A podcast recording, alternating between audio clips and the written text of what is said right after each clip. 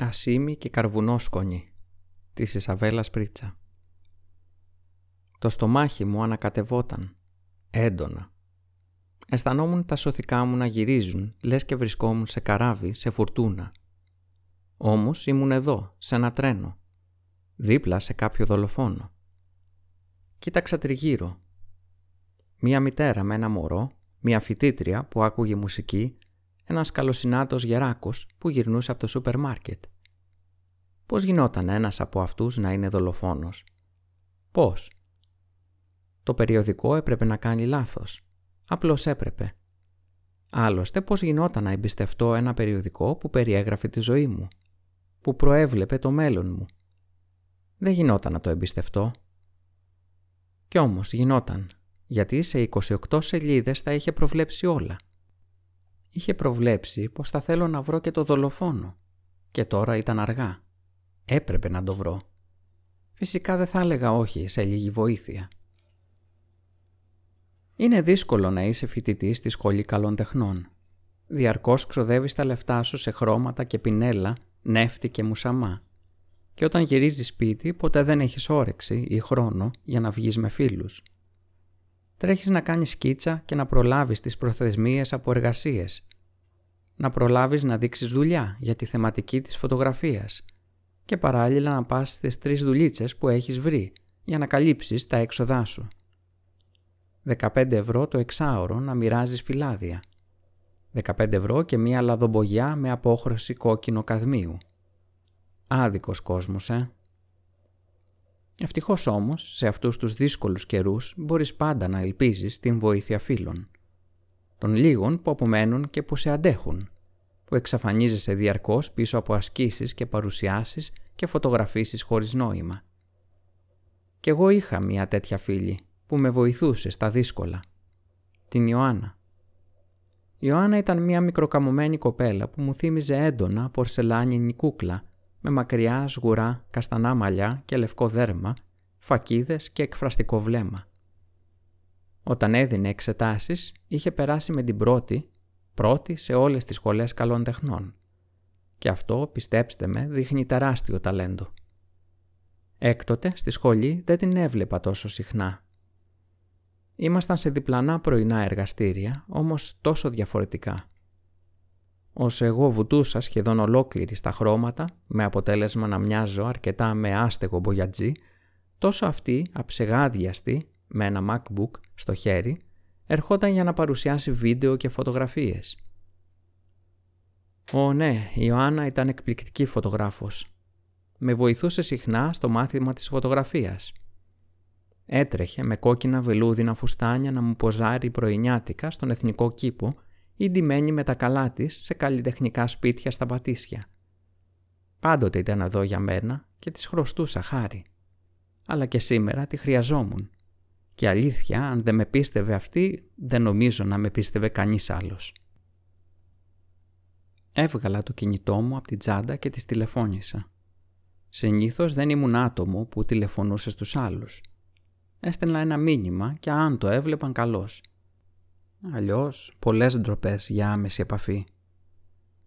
Η επαφή έγραφε αναρχικό μπισκότο και φυσικά ήξερα πως πίσω της κρυβόταν το νούμερο της Ιωάννας. Το σήκωσε σχεδόν αμέσως. «Γεια σου φίλη μου», είπε μια γλυκιά φωνή στην άλλη γραμμή. «Γεια σου φίλη μου, χρειάζομαι τη βοήθειά σου», είπα εγώ και την αισθάνθηκα σχεδόν να τεντώνεται, έτοιμη να βοηθήσει. Δεν της είπα πολλά μόνο να έρθει το άλλο πρωί στη σχολή μαζί με τη φωτογραφική μηχανή της. Πρωί-πρωί πριν τις 8. Άλλωστε, μόνο στον αλλοπρόσαλο χώρο της σχολής θα γινόταν να της εξηγήσω τι έχει συμβεί. Να της δείξω το περιοδικό που μαγικά έγραφε για τη ζωή μου. Όλο το βράδυ το πρόσεχα, φοβισμένη πως όταν ξυπνήσω θα το βρω στάχτη στο κομμωδίνο μου. Ξυπνούσα μέσα στη μέση της νύχτας και αφογκραζόμουν μόνο τα ροχαλιτά του αδερφού μου ακουγόντουσαν. Κατά τα άλλα το περιοδικό ήταν όπως το είχα αφήσει, πάνω στο κομμωδίνο. Μετά από μισή ώρα πάλι τα ίδια. Το πρωί είχα τόσο μεγάλους μαύρους κύκλους που θύμιζα πάντα. Αν και όχι σε τόσο χαριτωμένη εκδοχή. Έβαλα στα γρήγορα ό,τι βρήκα, άλλο πρόσαλα, χρωματιστά ρούχα που δεν συνδυάζονταν ιδιαίτερα μεταξύ τους, πήρα την τσάντα μου με τις περίεργες μπογιές μου, βούρτισα τα δόντια μου και έτρεξα προς τη σχολή. Η Ιωάννα με περίμενε ήδη στην είσοδο. Είχε μαζί της τρίποδο και κάμερα και μια σακούλα καραμέλες. Τυπική η Ιωάννα. Πάντα μου έφτιαχνε το κέφι. «Φίλη μου», είπα και την άρπαξα από το χέρι. Πήγαμε στον κήπο της σχολής που τόσο πρωί μόνο γάτες τον προτιμούσαν και άρχισε να της λέω τι έγινε την προηγούμενη μέρα. Ήμουν σίγουρη πως θα με θεωρούσε τρελή. Σίγουρη πως δεν θα θεωρούσε το περιοδικό αληθινό. Σίγουρη πως θα με έπιανε από το χέρι και θα με πήγαινε στο τρελοκομείο. Εν τέλει, προφανώς αντέδρασε πιο καλοτεχνίτικα. «Α, τι καλά, πάντα ήθελα να μπλέξω σε μια υπερφυσική περιπέτεια», είπε χαχανίζοντας. «Φίλοι μου, θα γίνουμε σαν τους Ghostbusters. Θα λύσουμε μυστήρια», είπε και βγάζοντας την κάμερα άρχισε να φωτογραφίζει το περιοδικό. Χαμογέλασα αμήχανα και άρχισα να μασάω ένα ζελεδάκι σε σχήμα μπέργκερ όσο η Ιωάννα φωτογράφιζε σελίδα-σελίδα του περιοδικού. Είχε φέρει μία αναλογική κάμερα και μου είπε πως μετά θα πήγαινε στο σκοτεινό θάλαμο της σχολής να εμφανίσει το φιλμ. Τυχαία την έφερε είπε, αλλά ήταν καλό γιατί είχε διαβάσει πως τα παραφυσικά μπορεί να διαφαίνονται στο φιλμ. Το ασίμι που περιέχει είπε και εγώ προφανώς δεν κατάλαβα τίποτα. Δώσαμε ραντεβού στον κήπο το μεσημέρι και είπαμε πως κάθε μέρα θα κοιτάμε τη βιβλιοθήκη για νέο τεύχος του περιοδικού. Έπρεπε να συντονιστούμε και να λύσουμε το μυστήριο. Μόνο που δεν χοροπήδησε από τη χαρά της όταν το είπε και ευτυχώς που ήταν πάντα τόσο κεφάτη, γιατί εγώ ήδη έβλεπα μία κακή κατάληξη στην όλη ιστορία, όπου πιθανότατα θα βρισκόμασταν νεκρές στο τέλος. Το μεσημέρι έκανα διάλειμμα από το εργαστήριο και πήγα να τη βρω στον κήπο. Είχε σε ένα φάκελο 10 φωτογραφίες που αν ήξερα καλά με βάση την τιμή του φωτογραφικού χαρτιού θα κόστιζαν γύρω στα 20 ευρώ. Χρήματα που οι φοιτητές καλών τεχνών δεν έχουν ποτέ εύκαιρα. Έκανα μία νοητική υπενθύμηση όταν τελειώσουν όλα αυτά να της έκανα δώρο μία σακούλα φιλμ. «Κοίτα αυτό», μου είπε και τα μάτια μου άνοιξαν διάπλατα. Η φωτογραφία εκ πρώτης όψεως φαινόταν σαν μία artistic ασπρόμαυρη ενός περιοδικού, αλλά δεν ήταν έτσι. Ανάμεσα στο τυπωμένο κείμενο υπήρχαν ίχνη από χειρόγραφες σημειώσεις, που όσο κι αν κοιτούσα το περιοδικό δεν έβλεπα ποτέ με γυμνό μάτι. Η πρώτη έγραφε υπόγεια της βιβλιοθήκης και οι άλλες λίγο πολύ είχαν οδηγίες για το πώς να φτάσουμε εκεί. «Τι σημαίνει αυτό» είπα εγώ. «Μα δεν καταλαβαίνεις.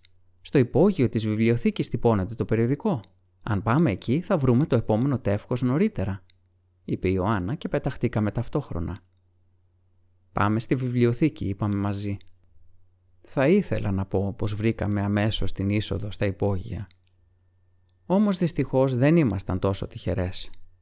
Ψάχναμε όλη μέρα.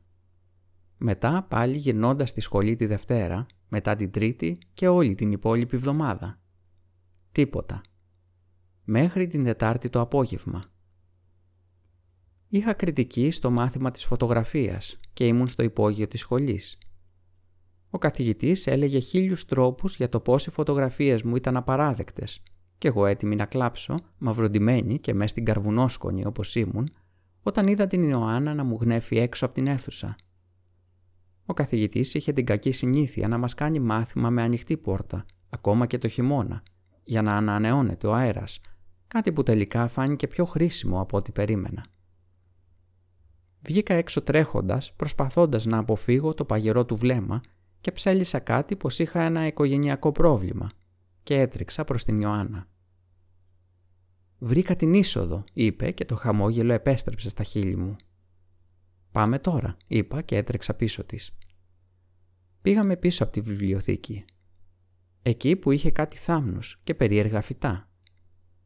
Παραμέρισε κάτι κλαριά και μου έδειξε μία καταπακτή. «Να, κοίτα», είπε και την άνοιξε. Μέσα υπήρχε μία περιγραφή που έγραφε με μαύρα καλλιτεχνικά γράμματα. Προς τυπογραφείο. Και πριν προλάβουμε να το σκεφτούμε καλύτερα, κατεβήκαμε η μία πίσω από την άλλη. Κατεβήκαμε μία στενή φιδογυριστή σκάλα και βρεθήκαμε σε ένα υγρό υπόγειο. Ένας υπόκοφος ήχος τράνταζε τους τοίχους. Ένα ρυθμικό ντουπ ντουπ.